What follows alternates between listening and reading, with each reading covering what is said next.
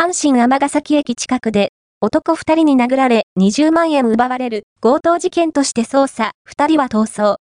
2月28日夜、兵庫県の阪神尼崎駅近くの広場で、20代の男性が2人組の男に殴る蹴るなどの暴行を受け、現金を奪われました。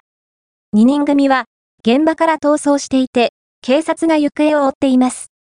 28日午後9時10分頃、尼崎市神田中通り1丁目にある広場で、介護士の男性23が、2人組の男に顔を殴る蹴るなどの暴行を受け、リュックサックに入れていた現金約20万円を奪われました。